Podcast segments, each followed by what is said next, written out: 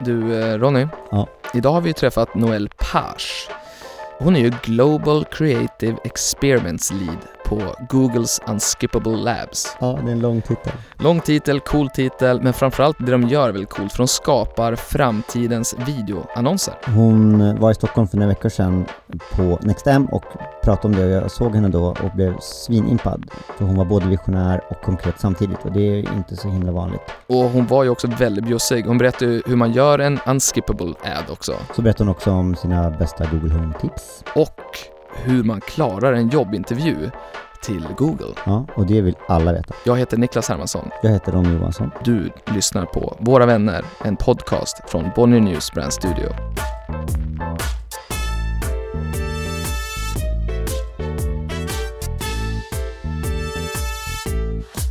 Welcome to Sweden Thank you. and welcome to this uh, podcast. Thank you. This is a podcast where we meet people we admire. Oh my gosh. And and Ronnie here, he saw you on stage. Yep. Well, now we admire you. I Kind fooled you. it worked. I'm just kidding. Well, maybe you did. Uh, So we're gonna talk a lot about that. Awesome. But first, we have some some quick questions. Oh boy. Okay. Yeah. I'm in the hot seat. Yeah, you're in the hot seat. How would you describe yourself with one word? oh man. um, sassy without sounding too arrogant. Is that right? It's all right. That's I'm, all right. I'm, I'm, I can be a bit sassy. Not a hipster. Not a hipster. You live in Williamsburg, though. yes. all right. Uh, what leaves you sleepless at night? I think um, in terms of work, the things that make me most excited are the things that keep me up at night, but are also the things that are kind of the scariest of kind of the unknown questions and how to tackle those challenges. And um, I have freedom in my role to kind of figure out ways to approach it and find those questions, which in theory sounds super fun and fascinating, but is really hard Yeah. um, and takes a lot of space to do thinking. And I think the thing that keeps me up at night is kind of stressing that I don't have enough of the space to do that big thinking um, and trying to find that. I think, especially in New York, time is so finite and crazy that it's hard to find that space. So I do a lot of it without sleeping. The last year, Mhm. what's the best $100 buy? $100 buy. Oh, that's a great question. Oh man. But I'm going to talk about a product that I haven't received yet, but I'm just so excited about it. That is goes along with this theme of like coming down. Right, Is this, right. is this sponsored content? no, this is not sponsored content. Um, I was actually working with um, Casper, the mattress brand. I don't know if you guys have Casper here in in Sweden. It's a mattress brand in the states. Like their big value prop is that they you can get the mattress in the mail. Like it just comes in a box. Ah, right. Um, I don't have a Casper mattress. This is not about a mattress, but they have this lamp that they've just launched. All right. Um, and I was helping them with their ads, and like, um, I did a creative session with them, and um, totally unintentionally, like their ad for this lamp was so compelling that I bought two on the spot. And it's literally like you turn it on by flipping it over and it goes into an immediate 45 minute cycle of mimicking like sundown. So it gets your mind ready for sleep. Ah, so it's in your bedroom. Yes. And m- the number one thing that my boyfriend and I argue about at bedtime is the light in the bedroom. So I'm hoping that this $100 purchase will Save, Solve. save your save relationship. my relationship quarrels about light at, at bedtime. I go to bed earlier, so No, when are you the happiest version of yourself? um, I think it depends. Um, actually, no. I I'm I'm at my happiest when I feel like not in control of everything, but that I have the right things under control. So I'm, you know, I'm exercising regularly, I'm eating relatively well, and um, that things at work are kind of moving forward and and kind of jamming. Um, I deal with a lot of anxiety. So I think the way that I kind of move or am able to kind of control my anxiety is if things are under control, um, kind of in the pieces that I can manage, I can then like get do, get really good work done is when I, I feel my best. How would your partner describe you? Oh, I think he would say I'm sassy too. Uh, Yeah, well. no, I mean I think I think he would describe me as driven. Yeah. At work or at your apartment everything. or home? Everything. I think Yeah. everything. Yeah. Um, yeah, I'm I'm very much uh not task oriented, but like I like to get things done. Done, He's yeah. way more chill than I Yeah. than I am, which is a good balance. Have you seen the movie Three Billboards Outside F- Ebbing? Yes, Yeah. I have. What would you post on the On those billboards? Yeah. Holy shit, that's a question. Jesus. Um I use this mantra which I have stolen and I can't remember the source. But um my billboards would say you can be relevant as hell and still be boring as fuck. Yeah. That's true, you know. I had prepared to say Oprah Winfrey, but no. yeah. Oprah 2020. yeah. You think? Oh my god, I don't know. No? no? Or we could go into politics. Oh, please don't. No, no, no, okay, yeah. No, no, no. no, it's a can of worms I can't open right now. All right. That's the Yeah. that's the quick question part. Yeah. oh my that's, god, I survived. I'm Yeah. like sweating. That's a, that, yeah. That's a hard part. Now it's easy. okay, great. So could you tell us a bit more about the unskippable labs at Google? Yeah. So Unskippable Labs um, started several years ago. Um, it was the brainchild of my of my boss Ben Jones, who is awesome.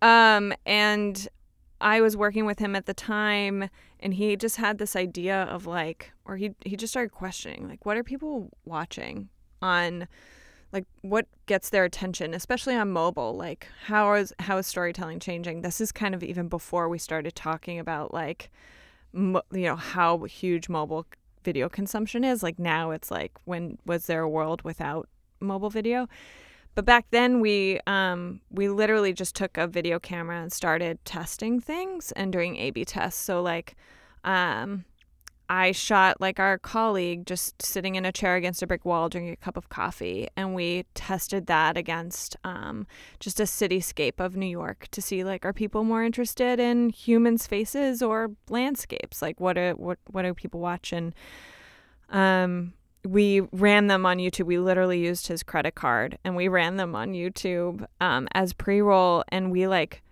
burned like a five hundred dollars overnight. And he was like oh my god stop like stop like pause it. We didn't think anybody would watch them but people did. And um people were inherently interested in in my coworker Charlie against this brick wall and we were like okay that makes sense people are social creatures so we started doing these other tests of like you know low production quality versus polished or um, camera angles just like really strange experiments um, and so we, we knew we were kind of on to something. So it kind of started as Google talks a lot about these 20% projects. They're like kind of pet projects that people are interested in that are not necessarily part of their day job, but something that's interesting. So Unskippable Labs started as that. And now we are um, a 30 person global team. Um, and we focus on kind of what is the future of video advertising and what are the things that we can glean from from what we see in market now and what are the things that uh, we can kind of observe to understand where it's going because our kind of mantra is like the minute you create an ad that follows all the rules all the rules change so how can we stay one step ahead of the rules Like really practical scientists within commercial video. I mean, I don't know. I don't know if you could describe us as practical. Um, the nice thing now that we're such a large team, before we were a set of mostly creatives, um, kind of working off of these creative hunches of where we think video behavior or attention is going.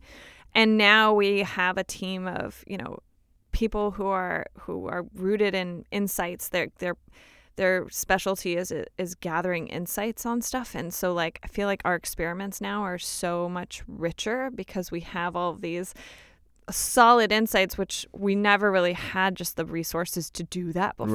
Right, yeah, right. So in in that sense, yes, we're t- th- there's totally a level of practicality. That's how think- it started. Yeah, yeah, yeah. Yeah. We're kind of like we're just like flying by the seat of our pants, kind of just figuring out. I always joked that we were like laying down the the train tracks as the train was like careening Right. down a canyon, because we move super fast. But um, But was it more fun before, in the beginning? um, it was different. It's Yeah. so different when you have a, a small team that's like hustling and moving, and now we have just such a a rigor to our process that makes it solid. Ja, jag Um. Yeah, that makes it just richer in a in a way, and um, so.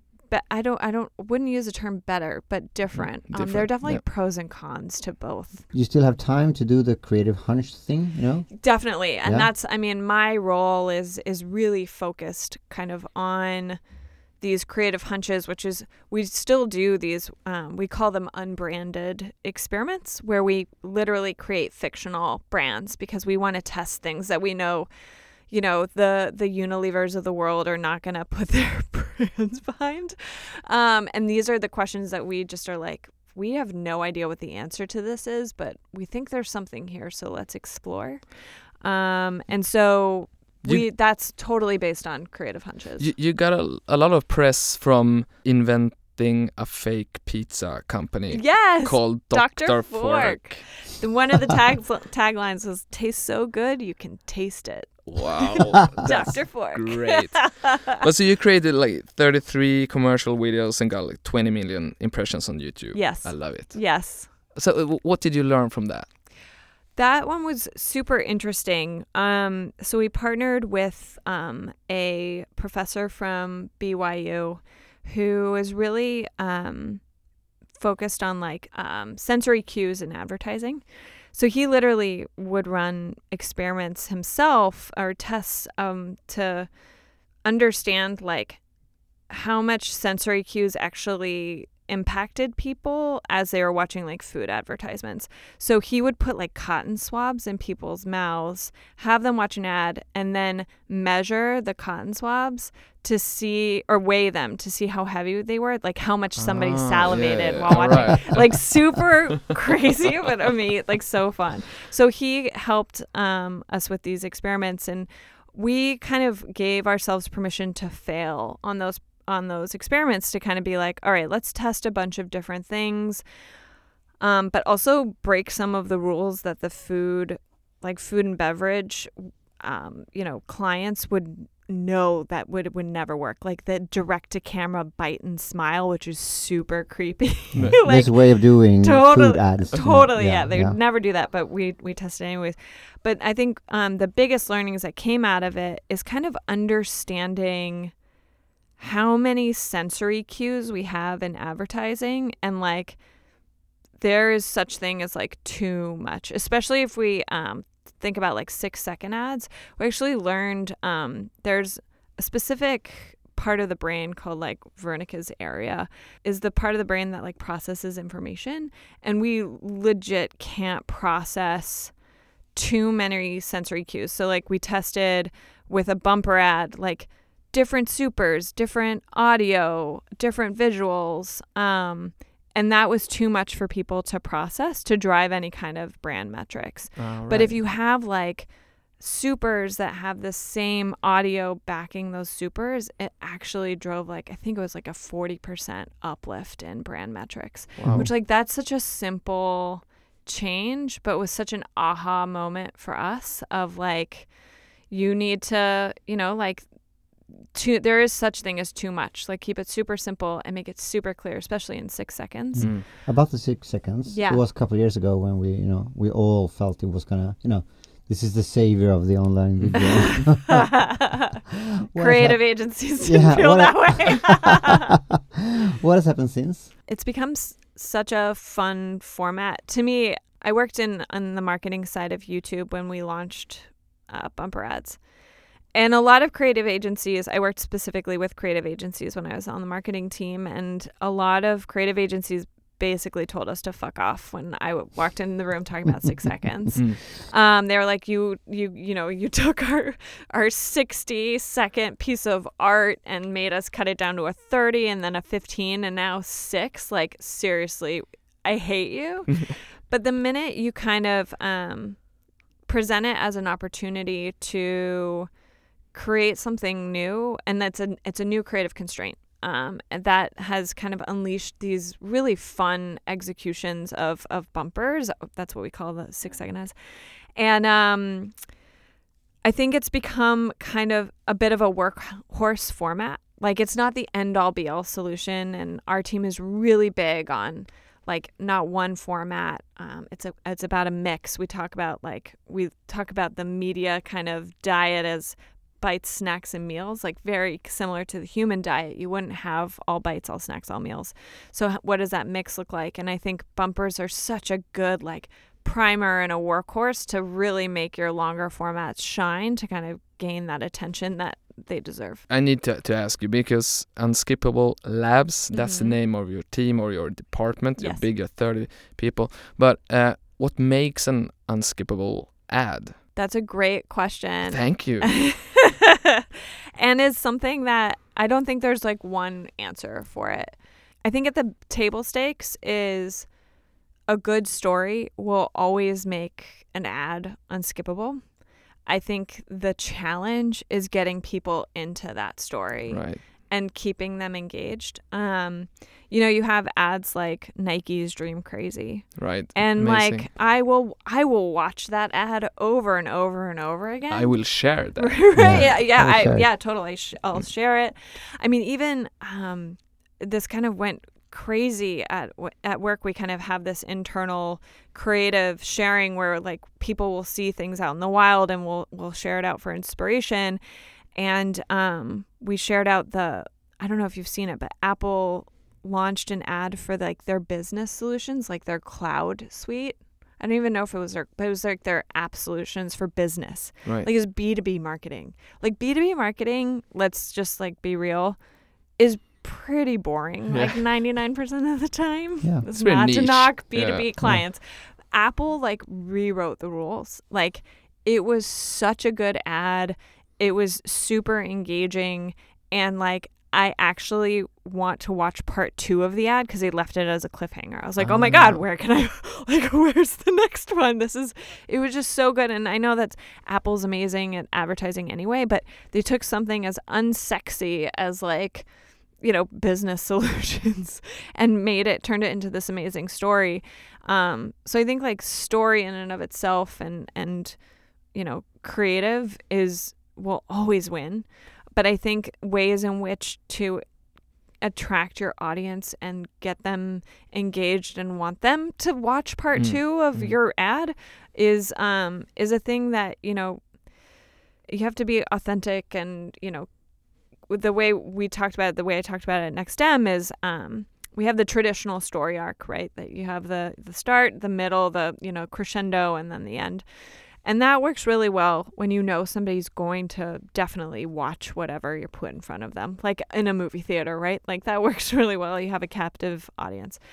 But in, in video advertising, when you're doing a pre roll and it's skippable on YouTube and somebody's on a mobile phone, like suddenly the rules change. It has to really catch my attention and continue to keep my attention. And we talk about it as, in terms of this emerging story arc, which we totally stole from BBDO. I will not take credit from that for that, but um, we talk about it as like a heartbeat. Like how can you continue to like, you know, dessert first. Give them give them that money shot of wonder woman crashing through the window you know? Like give them that money shot first and then keep them engaged with different parts of the story. And it doesn't have to look like a traditional story. It can be super weird which we've we've tested in the past. Like it can be like what the hell is going on here? Yeah. and people will watch it. They'll totally watch it. And how did you end up at Google? Oof, okay. I never thought I w- of myself as a very creative person. I went to college um, in California um, at a place called Pepperdine, a small university on the ocean in Malibu. It's beautiful. But um, I studied business and um, German there. I thought I wanted to go to law school. I worked at the law school for a couple of years. After seeing what law students went through, I realized I didn't want to go to law school anymore. but um, I then uh, got a master's um, at the um, at King's College London, um, studying European public policy.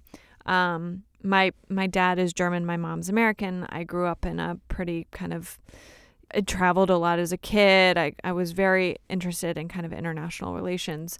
And so I thought I kind of wanted to go into, you know, public policy or international relations, maybe work for the State Department.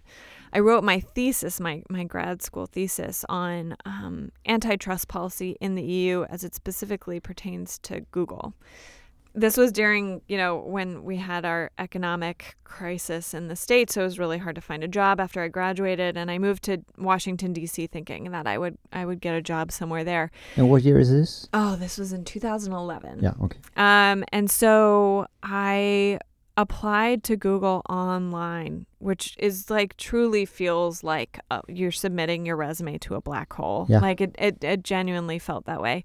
And um, I got a call and I it was for a job up in New York, had nothing to do with my degree. it was in marketing um, for the small business marketing team. And I somehow got it. I literally the entire interview process. I was like, "There's no way they're gonna hire me. This is this is fun. Let's try this out." And um, and then I got the job, and I've been in New York now eight years at Google. It's crazy. Wow. And everybody is so so so interested in how Google do things. So how do they interview? Oh, well, back in the day, it was very different than it is now. Um, I always tell this story because it was just, it was amazing. I felt like I was on an episode of Survivor. Um, they brought they brought in a whole pool of candidates. This was kind of like their expedited hiring process for the for the role I was going into. So they all had us take like an exam and it was a is basically the exact same as like the logic exam section of the LSAT which is the entrance exam for law school in the states. So it was like the one thing that I had done right in terms of wanting to go to law school because I took the LSAT so I knew how to take this logic section. So I crushed that like my my LSAT prep classes prepared me for my interview at Google. So um, I did that, and then there was like a situational piece. And so they then took us to lunch. And if you passed that, you then went on to interview that afternoon. But they literally like escorted people out. At, like if you didn't pass that section of, of the test, they do not do this anymore at all. like this does not exist anymore. But that's that's how it felt. And um, yeah. And then I did interviews, and um, it still took like two months, but that's fast. Um, in Oh, Google- really? in What, what, why do you think they picked you? I still don't know. Still don't know that. I don't know.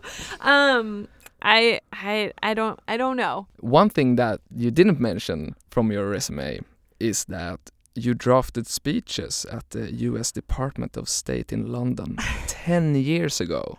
Oh, Is that is that true? That is true. Um, so before I started graduate school, I worked at the U.S. Embassy in London.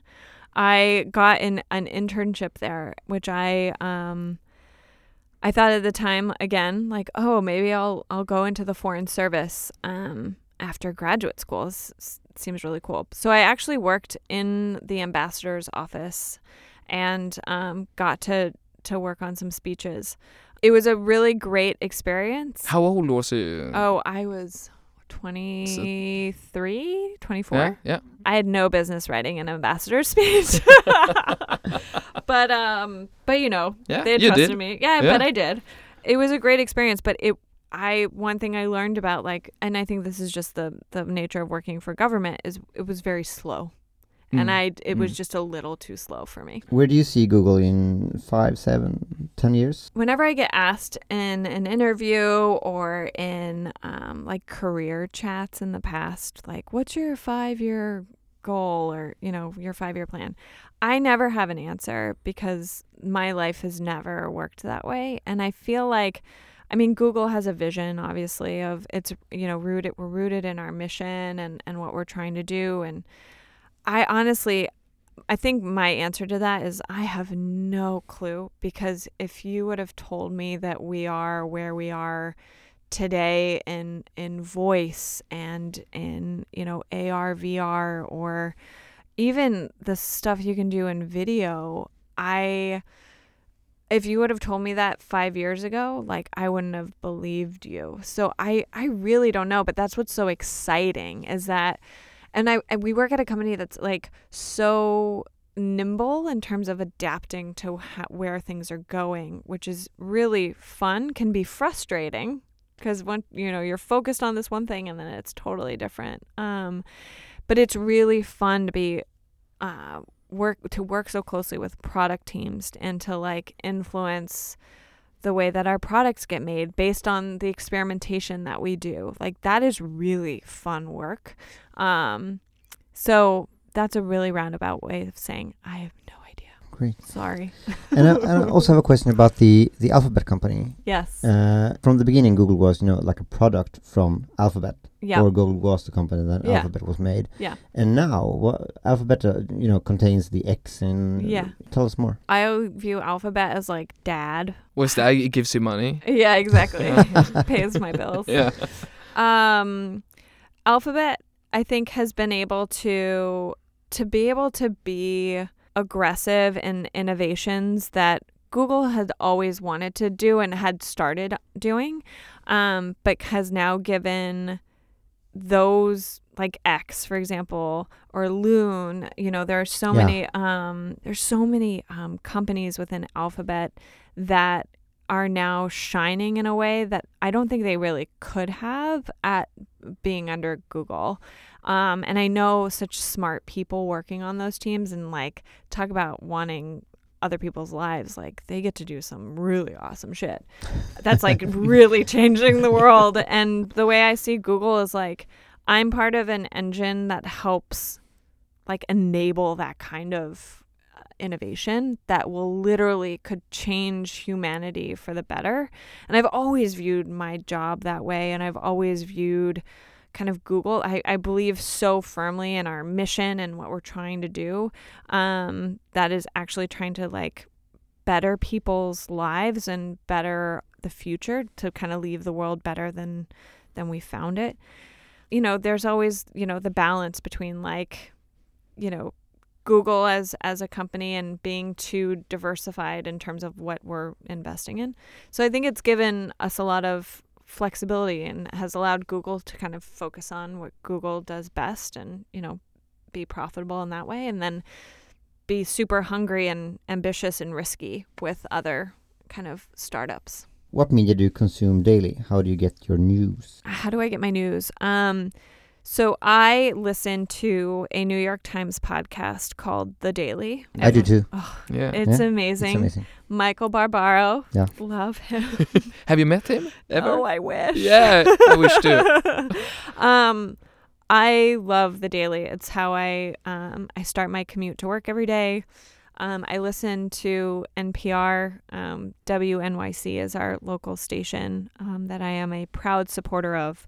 Um, those are my two major um, sources of of you know news consumption. What's your best Google Home tip? Oh my! Oh yes, I thought about But- saw but- that question. I was like, that's a good question. In US, you've come you've come along along much further than we have in Sweden. Oh well, gotta Mm. get on that. Yeah, Yeah, Yeah. please do. Okay. we're I'll doing put our, it. I'll send an email. we're Yeah, doing our that. best. Yeah. No, I like mine, but you know it's kind of limited. I know that. But my my favorite Google Home, I don't know if it's a hack, but I feel like not a lot of people know about it, and is maybe like a little disgustingly cute. Um, my boyfriend and I choose di- we switch off on like songs to wake up to every morning. So it's like Mm. a surprise for one of us each morning. We use the Google Home as our alarm clock. So and you can have it wake you up with a song rather than just like the alarm. So um you know, on like Fridays we'll choose like Rebecca Black's Friday, you know, classic tune. Keep it fun and funky. That's nice. That's nice. That's nice. But it's nice. It's kind of like a nice um like it to me I see it as like a nice little love note to each one of us um, in the morning. Yeah, that's cute. that's- It is It is cute. cute, It is right, cute. yeah, Not yeah. disgusting at all. Before we let you go, Yes. I need uh, I need to get uh, an advice from you Okay. because in a couple of weeks I'm going to my hometown Okay. and I get to meet some uh, kids in the in the school uh, at the school, Oh, the cool. local school. Yep. And we're gonna talk ab- um, um, about the importance in in uh, to read, to get to read, and and also to to be be good in writing. hmm What would you give them as an advice if you were 15? So if you would talk to yourself when you were 15 years old, what would you tell yourself? Becoming good at writing and, and telling stories, I think just encouraging to do it. Like, the more you do something, the better you're going to get at it. And you're going to be really shitty at it at first. Everyone is, but that's the only way um, to get better at it. There's a really good, I can't remember, it's on YouTube, but there's a recording of um, Ira Glass, who hosts This American Life, whose voice I could listen to endlessly. Um, but he talks a lot about like just you know when he started out in in storytelling and um, journalism that he just did it over and over and over again and that you know sometimes some of his first stories were really bad but you know the the only way that he could do it is or get better at it get good at it is by doing it and not being afraid to do it. And um I, I that that to me is like the biggest piece of advice um and not be afraid like who cares nobody's going to judge you you're doing it that's you know Yeah. better than Yeah. a lot of people And now Nicholas can say, I met Noel. She works at Google, and she told me. So Yeah. Yeah. and that will work well with Yeah. those kids. Yeah. Then Yeah, tell yeah, them to yeah, follow me yeah. on Instagram. No, just kidding, just kidding, just kidding. You get a major of 15 year olds from Sundsvall. Oh God, that doesn't sound right. Um, it's fine. no, I'll- that's a. I'll make it my mission to get you more than 1,000. Yeah. oh Yeah. shit! Yeah, we could oh, probably wow. fix that. Oh Yeah. wow. Okay. Thanks okay. for coming here. That's the that's the Yeah, thank that's you. Yeah. No, but we talked about radio voices today, and we mentioned our Ira Glass and Sarah Koenig. Yeah. Yeah, they were Oh, so, love so them both. Fantastic. They're amazing. They don't have the you know the standard melody. I mean, both of their voices. Like the minute you hear them, you know who they are. And I saw Ira Glass a couple summers ago in the south of France. He was having a very casual dinner, and I was freaking out. and I like wanted to say hello. There were so many things I wanted to say to him of like, you know, what an inspiration he was. And I, I didn't build up the courage because I just mainly didn't want to disturb his No. really lovely dinner. But uh, if there were ever a day, I mean, he is one of those people that I just would love to meet. He has impacted my life in so many unspoken ways. I think one other guest here uh, told me that Oprah Winfrey, hmm 70% of her her stardom is because of her voice, how I she believe talks. that. Yeah. Noel, thanks for Oh, thank coming all the way from New York. Yes. Yeah. Just for you guys. Yeah, that's so nice. Thank you so Yeah. much for having me. This is really fun.